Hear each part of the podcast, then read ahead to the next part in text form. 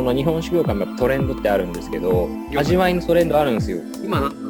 今はでもちょっと香りが穏やかで酸があって飲み続けられるお酒が今トレンドで。へ34年前とかだともう香り華やかフルーティーみたいなのが、はい。今その反動が来てる感じですね。華やかな感じでこう日本酒好きになってる人がすっごいたくさんいてただもうその人たちはもう華やかなお酒はあんま飲まなくなってきていてっていうのを飲み疲れするんですよね。香りもしつこいし我がうち立ち上げるタイミング的にはちょっと香り穏やかだけど飲み続けられるお酒っていうので甘さを重視した。なのでああいうちょっとこう甘いけど酸もあって飲み続けられる。で香りは控えめみたいなのを作ってて結構攻めてるよね。最先端いってるなとは思うんですけどそうだと思います。あの、やっぱりその姉妹蔵である立野川の収出っていうのがどっちかというと華やかで、かなり広い守備範囲を持っているので、そことバッティングしないようにっていうのを結構重きに置いて、なんで酸味っていうのはかなり意識して作ってますね。で、最近ワインを作るようになってから、さらに意識するようになって、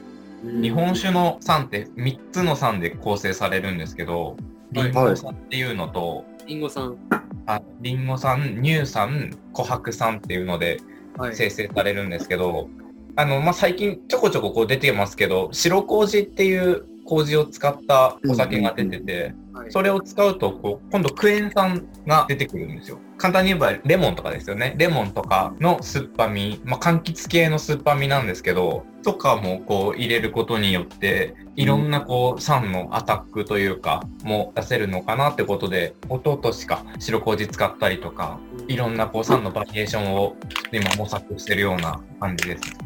酸っぱさなんですか、酸って。酸っぱさだけではないんですよ。例えば乳酸とか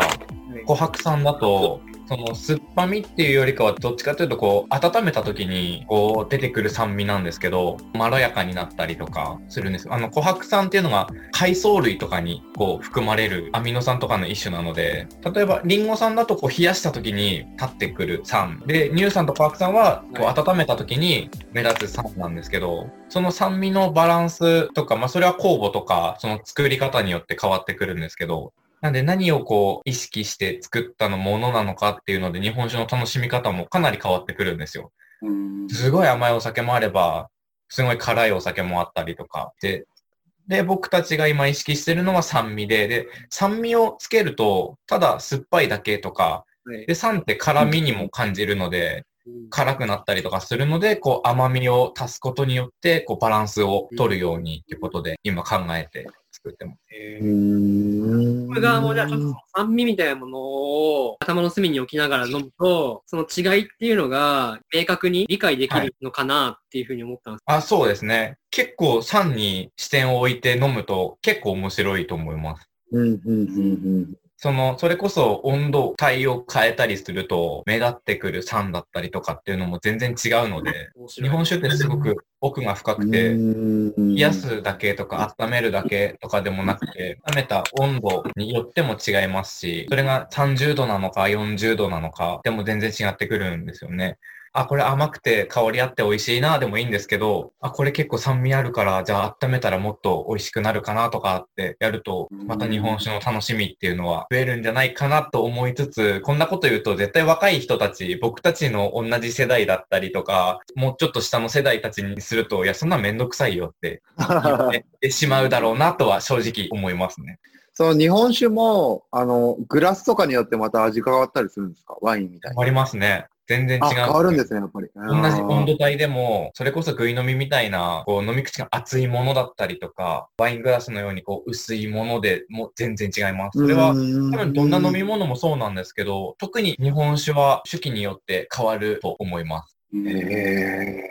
あの材質によっても変わりますねすごい味がーうん。その器が何でできてるかによって結構まろやかさが変わったりとか厚みもそうですけど含んだ時に空気がどれだけ含まれるかとかで味って結構ああとはまあこういうやっぱワイングラスみたいなこういうやつだと香りがすごい楽しめますよねーあー、なるほど、なるほど。今はちょっと落ち着いてきましたけどやっぱちょっと前それこそ23年前はこういうので飲むお酒が主流でしたへえ。香りが強くて飲み疲れしちゃうようなやつ。でもそれでやっぱ日本酒ファンはすごい増えたかなっていうのはあるうーん。あの特に若い女性とか今日本酒バルとか愛知もすごい多いと思う、うん。東京はすごいありますよね本当に。ありますあります。あるワイングラスで日本酒出すとこありますし愛知もすごいあるんですへ日本酒をワイングラスで出す薄張りのワイングラスで出すっていうお店がすごいあってーなるほど。結構手記によっても変わりますし温度によっても変わりますし多分一番お酒の中で幅が広いのは日本酒かなと思います合わせる料理によっても変わってきますし結構こう器は広いのが日本酒かなと思ってますなんかこうワインだったら肉かなとかあの赤だったら肉かなとかですね。白だったらちょっと魚介かなとかなんか日本酒って割と何でも合うところがあるので中華でも合いますしものによってはですけどうんそういうところも伝え、伝えれたらいいですよね。そうですね。なんかそこがやっぱまた一つ面白いところだとは思うので、なんか僕がこう日本酒好きになったのってやっぱそういうところで、もちろん何でも合いますし、でもそれを主張しないんですよね。なんかお酒が前面に出てないっていうのが調和できるのは日本酒なのかなと思っていてそこがこう日本人の奥ゆかしさが出てるのかなって思って僕はすごいやっぱ日本酒好きになったところなんですけど、うん。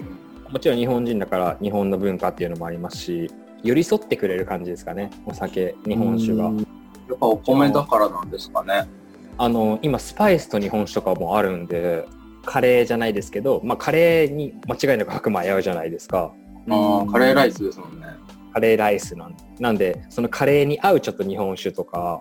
へえ。なんでそういうこう幅広いというかうん。器が大きいところが僕はすごい好きですかね。これをもっと知ってもらいたいなっていうのはありますね